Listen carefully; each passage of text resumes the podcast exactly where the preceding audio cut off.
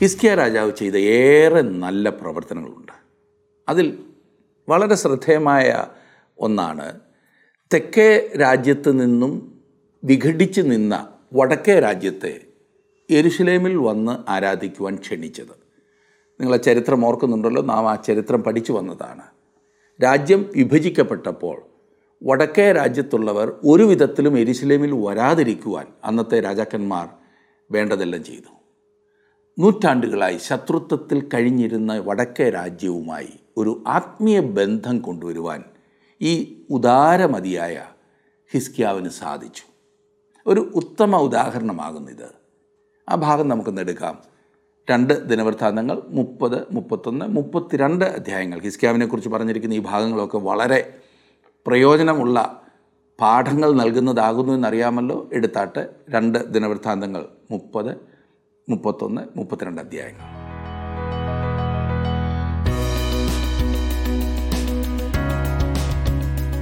ഇരുപത്തിയൊൻപതാം അധ്യായം വരെയാണല്ലോ നാം ചിന്തിച്ചു കഴിഞ്ഞത്. ആ ഹിസ്കിയാവിന്റെ പ്രവർത്തനത്തിന്റെ തുടർച്ചയാണ് മുപ്പതാം അധ്യായത്തിലും നാം കാണുന്നത്. പെസഹ പെരുന്നാൾ പുനരാരംഭിച്ചതിനെക്കുറിച്ചാണ് മുപ്പതാം അധ്യായത്തിൽ പറഞ്ഞിരിക്കുന്നത്. മുപ്പതാം അധ്യായത്തിന്റെ ഒന്നാം വാക്യത്തിൽ നാം കാണുന്നു. അനന്തരം യഹസ്കിയാവ് ഇസ്രായേലിന്റെ ദൈവമായ യഹോബയ്ക്ക് പെസഹ ആചരിക്കേണ്ടതിന് എരുഷലേമിൽ യഹോബയുടെ ആലയത്തിലേക്ക് വരുവാൻ എല്ലാ ഇസ്രായേലിന്റെയും യഹൂദയുടെയും അടുക്കൽ ആളയച്ചു. എഫ്രൈമിനും മനശയ്ക്കും എഴുത്തെഴുതി. രണ്ടാം മാസത്തിൽ പെസഹ ആചരിക്കണമെന്ന് രാജാവും അവന്റെ പ്രഭുക്കന്മാരും എരുസലേമിലെ സർവസഭയും നിർണയിച്ചിരുന്നു. ഈ രാജാവ് ചെയ്ത വേറൊരു അതിമഹത്തായ കാര്യം ഇതാ ഇവിടെ പറഞ്ഞിരിക്കുന്നത് അവന്റെ പിതാവ് വടക്കേ രാജ്യവുമായി ഒരു യുദ്ധം ചെയ്തത് ഓർക്കുമല്ലോ? അന്ന് യഹൂദയിൽ നിന്നുള്ള അനേകരെ അടിമകളാക്കി പിടിച്ചുകൊണ്ടുപോയി. ഇസ്കിയാവ് രാജസ്ഥാനത്ത് വന്നപ്പോൾ അവൻ വടക്കേ ദേശക്കാരോട് കടുത്ത പകയോടെയാണ് വന്നത് എന്നൊരുപക്ഷെ താങ്കൾ ചിന്തിച്ചേക്കാം. അതെ തന്റെ ജനത്തെ എങ്ങനെയും രക്ഷിക്കണമെന്നുള്ള താല്പര്യത്തോടെ എന്നാൽ അവൻ ചെയ്തത് എന്താകുന്നു എന്ന് ശ്രദ്ധിച്ചാലും അവൻ ദേവാലയ വാതിലുകൾ തുറന്നതിന് ശേഷം ദൈവത്തിന്റെ ആരാധന യഥാസ്ഥാനപ്പെടുത്തി. തന്റെ സാക്ഷ്യം പരസ്യമായി നൽകിക്കഴിഞ്ഞ് അവൻ വടക്കേ ദേശത്തിന് ഒരു ക്ഷണക്കത്തയക്കുകയാണ് ചെയ്തത്. അതെ അവർ എരുശലേമിലേക്ക് വന്ന് ദൈവത്തെ ആരാധിക്കുവാനുള്ള ക്ഷണം. എത്ര മഹത്തായ ആശ്ചര്യകരമായ മനോഭാവമാകുന്നു ഇത് എന്നോർക്കണം. ആദ്യ മാസത്തിൽ പെസഹ ആചരിക്കുന്നതിന് പകരം രണ്ടാം മാസത്തിൽ ആചരിക്കുവാനുള്ള അധികാരം സംഖ്യാപുസ്തകത്തിൽ ഒൻപതാം അധ്യായത്തിന്റെ പത്തും പതിനൊന്നും വാക്യത്തിൽ നൽകിയിട്ടുണ്ട്. വടക്കേ ദേശത്തേക്ക് ഹിസ്കിയാവ് അയച്ച ക്ഷണം ചിലർ പരിഹസിച്ച് തള്ളിക്കളഞ്ഞു. എങ്കിലും അനേകർ അതിനോട് പ്രതികരിക്കുകയും തങ്ങളുടെ സഹോദരന്മാരോട് ചേർന്ന് പെസഹ ആചരിക്കുവാൻ കടന്നു വരികയും ചെയ്തു എന്ന് നാം കാണുന്നു. മുപ്പതാം അധ്യായത്തിന്റെ പതിനഞ്ച് മുതലുള്ള വാക്യങ്ങളിൽ നാം കാണുന്നത് രണ്ടാം മാസം പതിനാലാം തീയതി അവർ പെസഹ അറുത്തു. എന്നാൽ പുരോഹിതന്മാരും ലേവ്യരും ലജ്ജിച്ച് തങ്ങളെ തന്നെ വിശുദ്ധീകരിച്ച് യഹോവയുടെ ആലയത്തിൽ ഹോമയാഗങ്ങളെ കൊണ്ടുവന്നു. അവർ ദൈവപുരുഷനായ മോശയുടെ ന്യായപ്രമാണപ്രകാരം തങ്ങൾക്കുള്ള വിധി അനുസരിച്ച് തങ്ങളുടെ സ്ഥാനത്ത് നിന്നു. പുരോഹിതന്മാർ ലേവ്യരുടെ കയ്യിൽ നിന്ന് രക്തം വാങ്ങി തളിച്ചു. തങ്ങളെ തന്നെ വിശുദ്ധീകരിക്കാത്തവർ പലരും സഭയിൽ ഉണ്ടായിരുന്നു. അതുകൊണ്ട് ശുദ്ധിയില്ലാത്ത ഓരോരുത്തരു വേണ്ടി പെസഹ അറുത്ത് യഹോവയ്ക്ക് നിവേദിക്കേണ്ടതിന് ലേവിയർ ഭരമേറ്റിരുന്നു.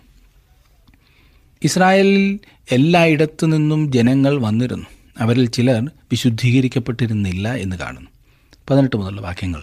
വലിയൊരു ജനസമൂഹം എഫ്രീമിൽ നിന്നും മനസ്സിയിൽ നിന്നും ഇസാക്കാരിൽ നിന്നും സബൂലൂനിൽ നിന്നും ഉള്ള അനേകർ തങ്ങളെ തന്നെ ശുദ്ധീകരിക്കാതെ എഴുതിയിരിക്കുന്ന വിധി വിട്ട് മറ്റൊരു പ്രകാരത്തിൽ പെസഹ തിന്നു. എന്നാൽ യഹസ്ക്യാവ് അവർക്ക് വേണ്ടി പ്രാർത്ഥിച്ചു. വിശുദ്ധ മന്ദിരത്തിന് ആവശ്യമായ വിശുദ്ധീകരണം പോലെ വിശുദ്ധനായില്ലെങ്കിലും ദൈവത്തെ തന്റെ പിതാക്കന്മാരുടെ ദൈവമായ യഹോവയെ തന്നെ അന്വേഷിപ്പാൻ മനസ്സുവെക്കുന്ന എല്ലാവനോടും ദയാലുവായ യഹോവെ ക്ഷമിക്കണമേ എന്ന് പറഞ്ഞു. ഇരുപതാം വാക്യത്തിൽ നാം കാണുന്നത് യഹോവ യഹസ്ക്യാവിന്റെ പ്രാർത്ഥന കേട്ട് ജനത്തെ സൗഖ്യമാക്കി. യഹസ്ക്യാവ് ചെയ്തതിൽ വെച്ച് ഏറ്റവും മനോഹരമായൊരു കാര്യം ഇതത്രേ. വടക്കേ രാജ്യത്തുണ്ടായിരുന്ന ആളുകൾക്ക് യഹസ്ക്യാവ് ക്ഷണക്കത്തയച്ചപ്പോൾ ഇസ്രായേലിലെ വ്യത്യസ്തങ്ങളായ ഗോത്രങ്ങളിൽ നിന്നും അനേകർ ദൈവത്തെ ആരാധിക്കുവാനായി യെരുസലേമിലേക്ക് വന്നു.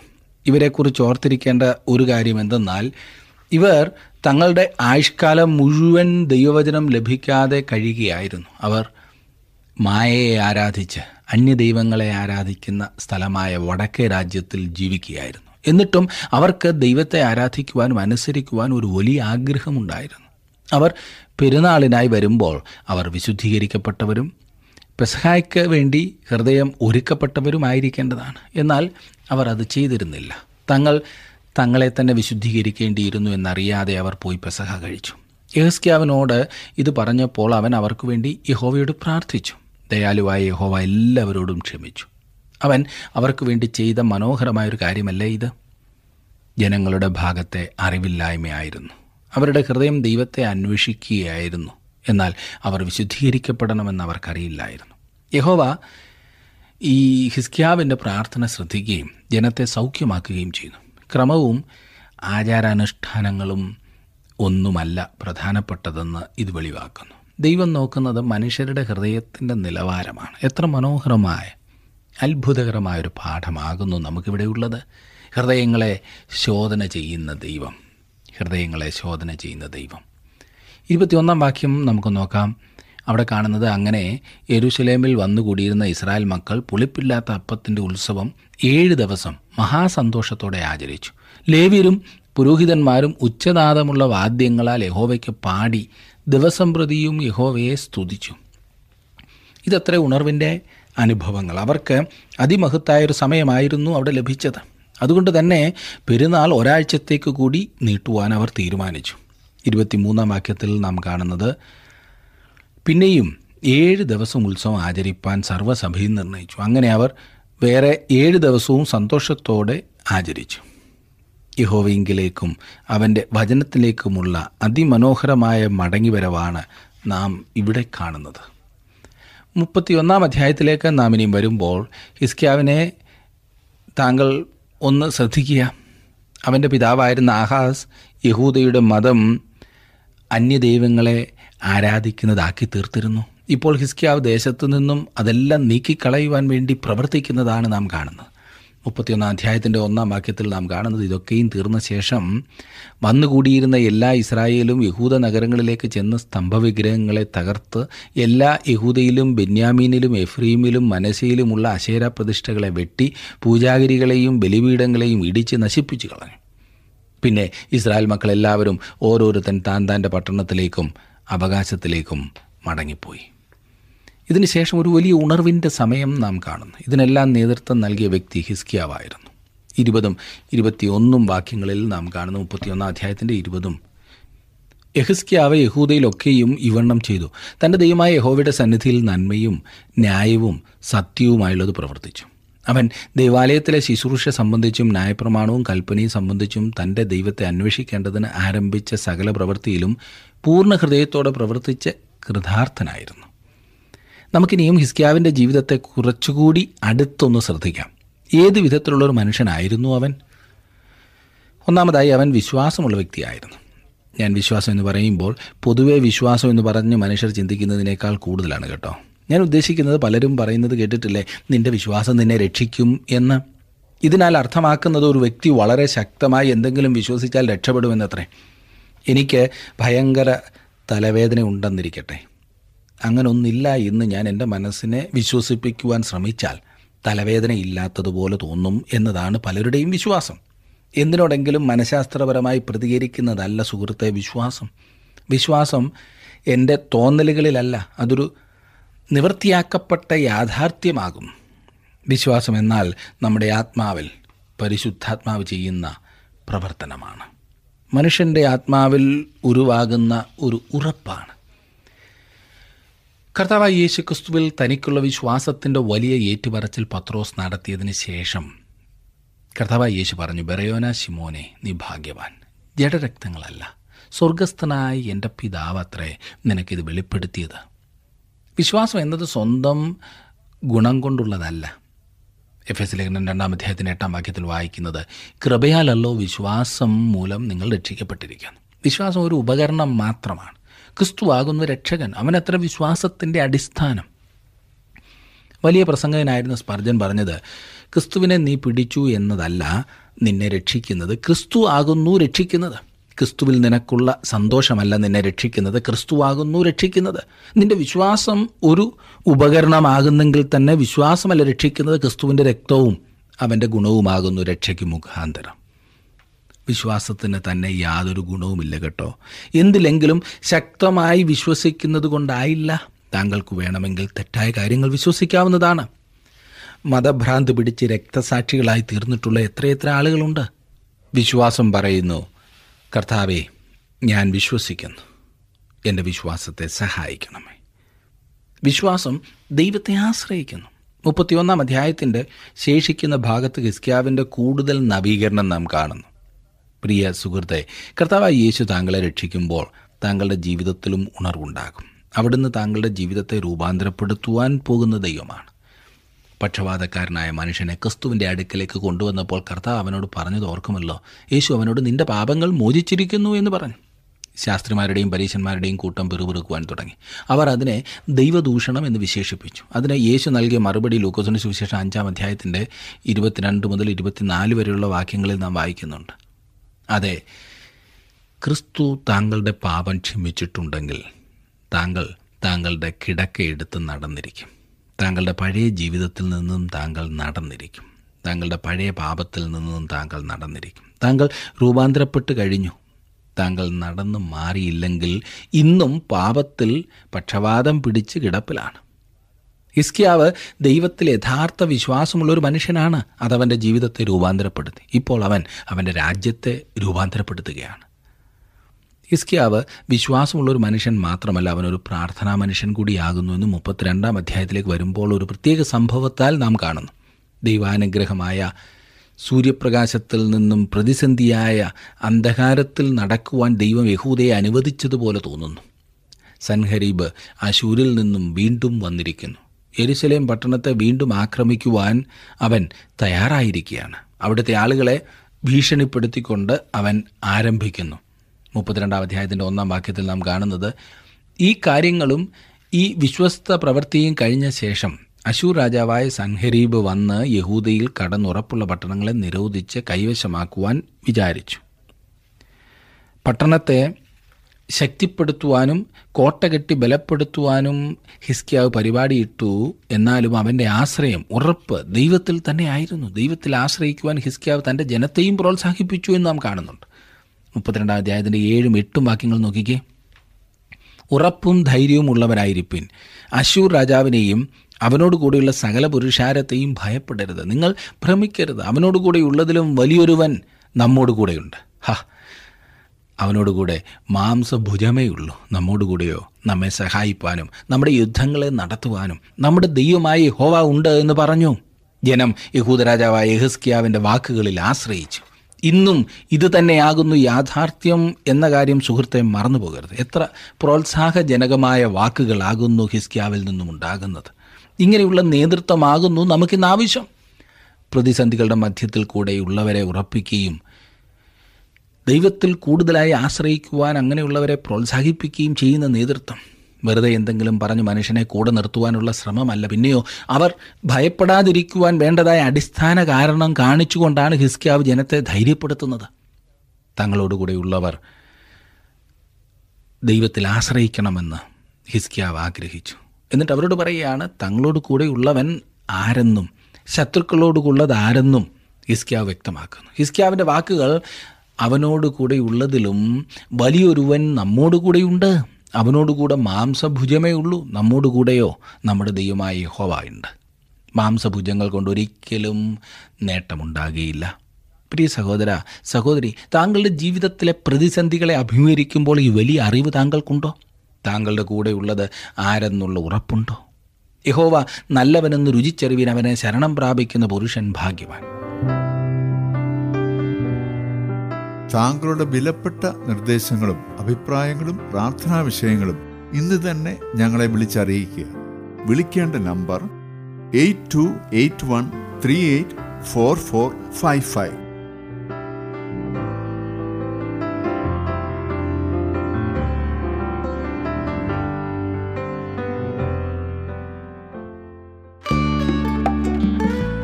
ഇന്നത്തെ പ്രോഗ്രാം താങ്കൾക്ക് ഇഷ്ടപ്പെട്ടുവോ? എങ്കിൽ ഉടൻ തന്നെ ഞങ്ങൾക്കൊരു മിസ് കോൾ തരിക. അടുത്ത വിജയി ഒരുപക്ഷെ താങ്കളായിരിക്കാം.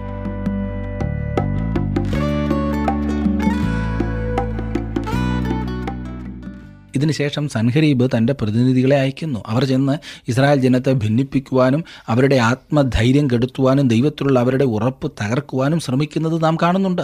മുപ്പത്തിരണ്ടാം അധ്യായത്തിന്റെ പതിനാലും പതിനഞ്ചും വാക്യങ്ങളിൽ എന്റെ പിതാക്കന്മാർ നിർമൂലനാശം വരുത്തിയിരിക്കുന്ന ജാതിയുടെ സകല ദേവന്മാരിലും വെച്ച് ഒരുവനും തന്റെ ജനത്തെ എന്റെ കയ്യിൽ നിന്ന് വിടിയിപ്പാൻ കഴിയാതിരിക്കെ നിങ്ങളുടെ ദൈവത്തിന് നിങ്ങളെ എന്റെ കയ്യിൽ നിന്ന് വിടിയിപ്പാൻ കഴിയുമോ? ആകയാൽ യഹസ്ക്യാവ് നിങ്ങളെ ചതിക്കരുത്. ഇങ്ങനെ നിങ്ങളെ വശീകരിക്കരുത്. നിങ്ങൾ അവനെ വിശ്വസിക്കുകയുമരുത് യാതൊരു ജാതിയുടെയോ രാജ്യത്തിന്റെയോ ദേവനും തന്റെ ജനത്തെ എന്റെ കയ്യിൽ നിന്നും എന്റെ പിതാക്കന്മാരുടെ കയ്യിൽ നിന്നും വിടിവിപ്പാൻ കഴിഞ്ഞിട്ടില്ല. പിന്നെ നിങ്ങളുടെ ദൈവം നിങ്ങളെ എന്റെ കയ്യിൽ നിന്ന് വിടുവിക്കുന്നത് എങ്ങനെ? അവന്റെ അറിവില്ലായ്മ എത്ര ഭയങ്കരമാകുന്നു. അതെ ദൈവത്തിന്റെ ജ്ഞാനം ലോകത്തിന് ഭോഷത്വമാകുന്നു. പണമുണ്ടെങ്കിൽ സ്വാധീനമുണ്ടെങ്കിൽ അത് ദൈവത്തെക്കാൾ വലുതാകുന്നു എന്നാണ് പലരും ചിന്തിക്കുന്നത്. തങ്ങളുടെ ദൈവമാകുന്നു ഈ ഭൗതിക സമൃദ്ധിയേക്കാൾ വലുത് എന്ന് അനേകർക്കും വിശ്വസിക്കാൻ കഴിയുന്നില്ല. തങ്ങളുടെ ദൈവമാകുന്ന ഈ ഭൗതിക സമൃദ്ധിയേക്കാൾ വലുതല്ല യഹോവ എന്ന് കരുതുന്നവർ ജീവിതത്തിൽ തോൽക്കും. എന്നാൽ ഹിസ്കിയാവിന്റെ ചിന്താഗതി വ്യത്യസ്തമായിരുന്നു. യഹൂദ ജനത്തിന്റെ ധൈര്യം കെടുത്തിക്കളയുവാനായി ഈ സൻഹരീബ് കത്തെഴുതി അയക്കുന്നു. പതിനേഴാം വാക്യത്തിൽ നാം കാണുന്നത് അതത് ദേശങ്ങളിലെ ജാതികളുടെ ദേവന്മാർ തങ്ങളുടെ ജനത്തെ എന്റെ കയ്യിൽ നിന്ന് വിടുവിക്കാതിരുന്നതുപോലെ യഹസ്ക്യാവിന്റെ ദൈവവും തന്റെ ജനത്തെ എന്റെ കയ്യിൽ നിന്ന് വിടുവിക്കുകയില്ല എന്നിങ്ങനെ അവൻ ഇസ്രായേലിന്റെ ദൈവമായ യഹോവയെ നിന്ദിപ്പാനും അവന് വിരോധമായി സംസാരിപ്പാനും എഴുത്തും എഴുതി അയച്ചു. രണ്ട് രാജാക്കന്മാരുടെ പുസ്തകത്തിൽ ഈ സംഭവം രേഖപ്പെടുത്തിയിരിക്കുന്നിടത്ത് ഇത് വിശദമാക്കിയിട്ടുണ്ട്. ഹിസ്കിയാവിന് ഈ ഭീഷണിക്കത്ത് ലഭിച്ചപ്പോൾ അവൻ ദേവാലയത്തിലേക്ക് ചെന്ന് യഹോവയുടെ മുൻപാകെ കത്ത് നിവർത്തിവെച്ചു. അവൻ അവിടെ ഇരുന്ന് പ്രാർത്ഥിച്ചു. ആ മനോഹരമായ പ്രാർത്ഥന രണ്ട് രാജാക്കന്മാർ പത്തൊൻപതാം അധ്യായത്തിന്റെ പതിനാല് മുതൽ പത്തൊൻപത് വരെയുള്ള വാക്യങ്ങൾ രേഖപ്പെടുത്തിയിട്ടുണ്ട്. അതെ ഹിസ്കിയാവ് ഒരു പ്രാർത്ഥനാ വീരനായിരുന്നു. അവൻ പ്രാർത്ഥനാ മനുഷ്യനായിരുന്നു. ഇരുപതാം വാക്യത്തിൽ നാം കാണുന്നത് ഇത് നിമിത്തം യഹസ്കിയ രാജാവും ആമോസിന്റെ മകനായ യസ്യ പ്രവാചകനും പ്രാർത്ഥിച്ച് സ്വർഗത്തിലേക്ക് നിലവിളിച്ചു. യഹസ്കിയാവ് സഹായത്തിനായി ദൈവത്തിൽ പൂർണമായി ആശ്രയിച്ചു.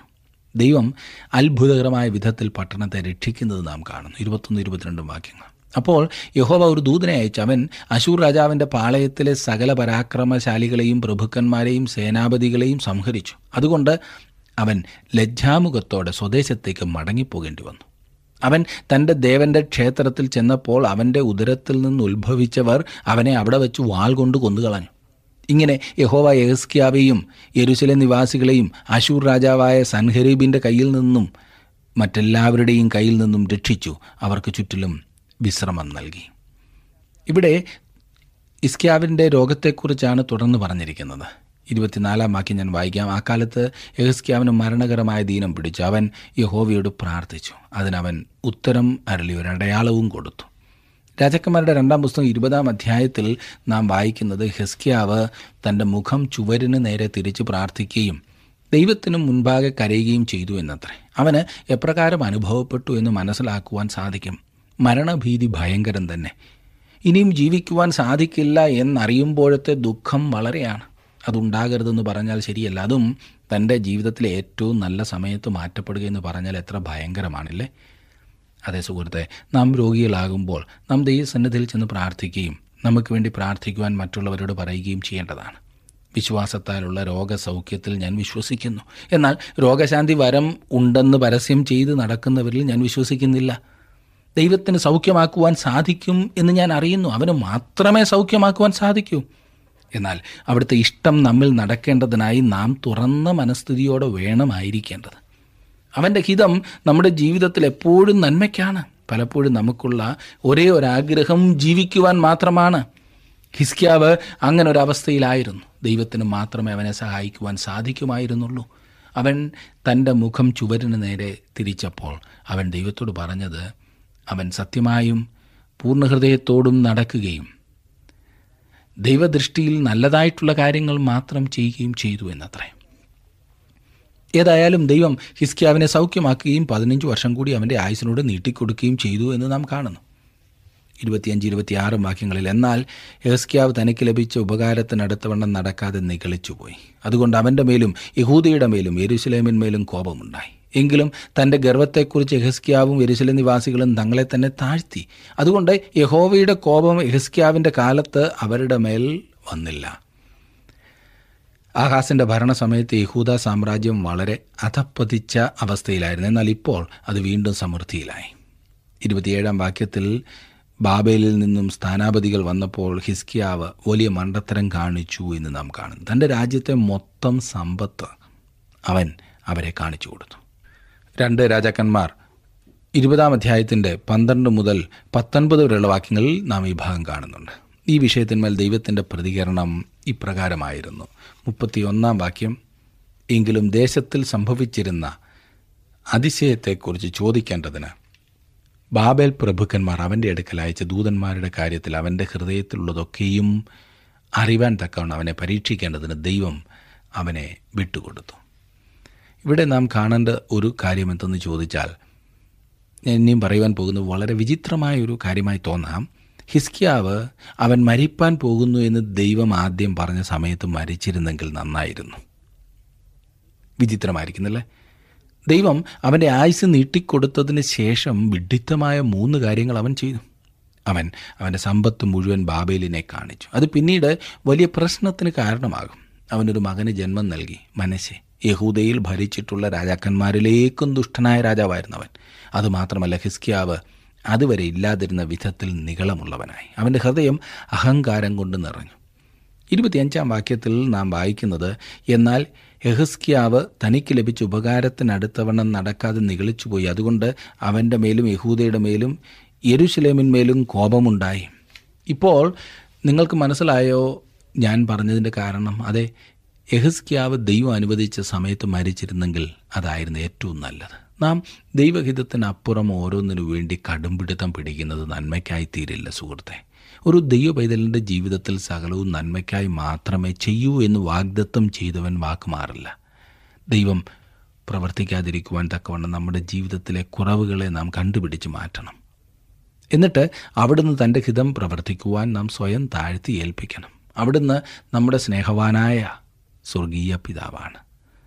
തന്റെ മക്കൾക്ക് ദോഷം അവൻ ആഗ്രഹിക്കുന്നില്ല. ഒരിക്കലും അവൻ അങ്ങനെ അനുവദിക്കുകയുമില്ല. തുടർന്ന് ഹിസ്കിയാവിന്റെ മരണത്തെക്കുറിച്ചാണ് നാം കാണുന്നത്. മുപ്പത്തിരണ്ടും മുപ്പത്തിമൂന്നും വാക്യങ്ങളിൽ നാം കാണുന്നത് യഹസ്കിയാവിന്റെ മറ്റുള്ള വൃത്താന്തങ്ങളും അവന്റെ സൽപ്രവൃത്തികളും ആമോസിന്റെ മകനായ യസ്യാ പ്രവാചകന്റെ ദർശനത്തിലും യഹൂദിയിലെയും ഇസ്രായേലിലെയും രാജാക്കന്മാരുടെ പുസ്തകത്തിലും എഴുതിയിരിക്കുന്നുവല്ലോ. യഹസ്കിയാവ് തന്റെ പിതാക്കന്മാരെ പോലെ നിദ്ര പ്രാപിച്ച് ദാവീദിന്റെ പുത്രന്മാരുടെ കല്ലറകളിലേക്കുള്ള കയറ്റത്തെങ്കിൽ അവനെ അടക്കം ചെയ്യുന്നു അവന്റെ മരണസമയത്ത് എല്ലാ യഹൂദയും എരുശല നിവാസികളും അവനെ ബഹുമാനിച്ചു. അവന്റെ മകനായ മനസ്സെ അവന് പകരം രാജാവായി. ഇനിയും ഏതാനും നിമിഷം ഉണർവ് എന്ന വിഷയത്തെക്കുറിച്ച് സംസാരിക്കുവാൻ ഞാൻ ആഗ്രഹിക്കുന്നു. ഉണർവ് എന്ന ഈ വിഷയത്തിൽ ദൈവം സർവാധിപത്യമുള്ളവനാകുന്നു. നാം ഇത് ഓർത്തിരിക്കേണ്ടത് വളരെ പ്രധാനപ്പെട്ട കാര്യമാകുന്നു യോഹന്നാന്റെ സുവിശേഷം മൂന്നാം അധ്യായത്തിന്റെ എട്ടാം വാക്യത്തിൽ നമ്മുടെ കർത്താവ് പറഞ്ഞത് കാറ്റ് ഇഷ്ടമുള്ളയിടത്ത് ഊതുന്നു. അതിന്റെ ശബ്ദം നീ കേൾക്കുന്നു. എങ്കിലും അത് എവിടെ നിന്ന് വരുന്നു എന്നും എവിടേക്ക് പോകുന്നു എന്നും അറിയുന്നില്ല. ആത്മാവിനാൽ ജനിച്ചവനെല്ലാം അതുപോലെയാകുന്നു എന്ന് ഉത്തരം പറഞ്ഞു. ദൈവത്തിന് മാത്രമേ ഒരു ഉണർവ് അയക്കുവാൻ സാധിക്കൂ. പരിശുദ്ധാത്മാവിന്റെ പ്രവർത്തനത്തിലൂടെ ദൈവം ഇതിൽ പരമാധികാരിയാകുന്നു. നമ്മുടെ ആജ്ഞാനുവർത്തിയല്ല ദൈവം എന്ന് നാം മറക്കരുത്. ഒരു സ്വിച്ച് അമർത്തുമ്പോൾ നമ്മുടെ ആജ്ഞ അനുസരിക്കുന്നതിനായി ഓടി വരുന്ന ഒരു വ്യക്തിയായി ദൈവത്തെ ഒരിക്കലും കാണരുത് സുഹൃത്തെ. തങ്ങളുടെ പ്രാർത്ഥനയിലൂടെ ദൈവത്തിന് ആജ്ഞ നൽകുന്ന പലരെയും ഞാൻ കണ്ടിട്ടുണ്ട്. അങ്ങനെ ചെയ്യണമേ ഇങ്ങനെ ചെയ്യണമേ. ദൈവമേ നീ ഇത് ചെയ്തേ ഒക്കൂ എന്ന വിധത്തിൽ പ്രാർത്ഥിക്കുന്നത് കേട്ടിട്ടില്ലേ? ദൈവത്തിന് ആജ്ഞ കൊടുക്കുവാൻ നാം ആരാണ് സുഹൃത്തെ? സ്നേഹത്തിലൂടെ എന്റെ അവകാശം പറയുകയാണ് എന്ന് വാദിച്ചാലും നമുക്കത് സാധ്യമല്ല. കർമ്മേൽ പർവതത്തിൽ ഏലിയാവിനുണ്ടായ അനുഭവം ഓർക്കുക. ബാലിന്റെ പ്രവാചകന്മാർ നിലവിളിക്കുകയും തന്നെത്താൻ മുറിക്കുകയും ഭ്രാന്ത് പിടിച്ചവരെ പോലെ അവർ അലയ്ക്കുകയും ഒക്കെ ചെയ്തിട്ടും യാഗപീഠത്തിന്മേൽ അഗ്നി ഇറക്കുവാൻ അവരെ കൊണ്ട് സാധിച്ചില്ല. തുടർന്ന് ഏലിയാവ് ഗോത്രസംഖ്യയ്ക്കൊത്തവണ്ണം കല്ലുകൾ ക്രമീകരിച്ച് അതിന്മേൽ വിറകടുക്കി യാഗവസ്തുവിനെ വെച്ചിട്ട് അതിന്മേൽ വെള്ളമൊഴിച്ച് തുടർന്നവൻ ദൈവത്തോട് പ്രാർത്ഥിച്ചു. അവൻ നമുക്ക് സമസ്വഭാവമുള്ള മനുഷ്യനായിരുന്നു. അവൻ ദൈവത്തോട് പറഞ്ഞത് ഞങ്ങൾക്ക് ആകെ ചെയ്യുവാൻ സാധിക്കുന്നത് കല്ലുകൾ കൂട്ടി അതിനെ അതിന്റെ ക്രമത്തിൽ അടുക്കുക മാത്രമാണ് ദൈവമേ. അതിന്മേൽ വിറകും യാഗവസ്തുവും ഞാൻ വെച്ചാലും തീ അയക്കേണ്ടത് അവിടുന്നാണ് കർത്താവേ. തീ ദൈവത്തിങ്കൽ നിന്നാണ് വരേണ്ടത്.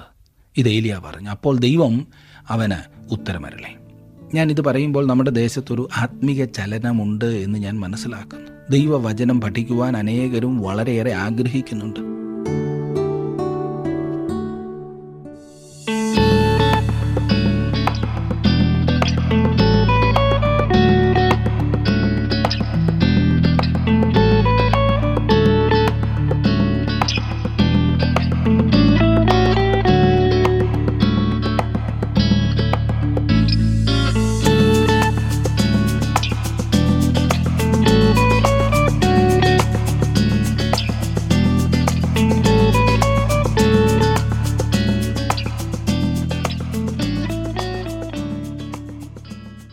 ദൈവവചനം പഠിക്കുവാൻ അനേകരും ആഗ്രഹിക്കുന്നുണ്ട്. എന്നാൽ ആ താല്പര്യത്തെ എങ്ങനെ പ്രോത്സാഹിപ്പിക്കാം എന്ന് നാം ചിന്തിക്കണം. ദൈവവചനം പഠിക്കുന്നത് നമ്മുടെ ആത്മീയ ജീവിതത്തിന് ഏറ്റവും പ്രയോജനകരമാണ്. നമ്മുടെ ആത്മീയ വളർച്ചയ്ക്ക് നമ്മെ സഹായിക്കുന്ന ഒരേ ഒരു ഘടകം ദൈവവചന പഠനമാകുന്നു എന്ന കാര്യം മറക്കരുത്. ഇന്നത്തെ ഈ പ്രോഗ്രാം നിങ്ങൾ ശ്രദ്ധിച്ചതിന് വളരെ നന്ദി. ദൈവം നിങ്ങളെ അനുഗ്രഹിക്കട്ടെ. നമുക്ക് വീണ്ടും കാണാം. അതുവരെ ദൈവ സാന്നിധ്യം നിങ്ങളോടുകൂടെ ഉണ്ടായിരിക്കട്ടെ. ജീവസന്ദേശം പ്രേക്ഷകരുടെ ശ്രദ്ധയ്ക്ക് രണ്ടായിരത്തി ഇരുപത്തിനാല് മാർച്ച് രണ്ടാം തീയതി വൈകിട്ട് നാല് മണിക്ക് യോശുവയുടെ പുസ്തകത്തെ ആധാരമാക്കി ടി ഡബ്ല്യു ആർ ഇന്ത്യ നടത്തുന്ന ഓൺലൈൻ ബൈബിൾ ക്വിസ് മത്സരത്തിൽ നിങ്ങൾക്കും പങ്കാളികളാവാം. W W W dot T W R dot in slash online B Q എന്ന വെബ്സൈറ്റ് സന്ദർശിച്ച് രജിസ്റ്റർ ചെയ്യാവുന്നതാണ്. കൂടുതൽ വിവരങ്ങൾക്കായി ഞങ്ങളുമായി ബന്ധപ്പെടുക. Phone number eight two eight one three eight double four double five.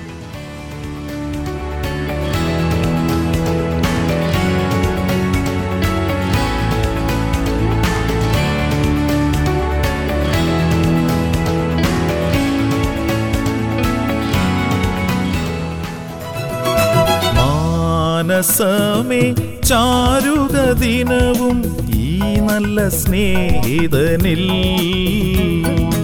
ധ്യാനം ചെയ്യുക വൻ തിരു സ്നേഹ മധുരിമ സന്തതവും. മാനസമേ ചാരുക ദിനവും ഈ നല്ല സ്നേഹിതനിൽ. ധ്യാനം ചെയ്യുക വൻ തിരു സ്നേഹ മധുരിമ സന്തതവും ഏതു ഖേദവും വരികിലും പതറാതേശു താൻ നിൻ ആശ്രയമതിനാൽ അന്ത്യത്തോളം പൊരുതുക കുരിശിൻ ഉത്തമനാം പഠനാ അന്ത്യത്തോളം പൊരുതുക കുരിശിൻ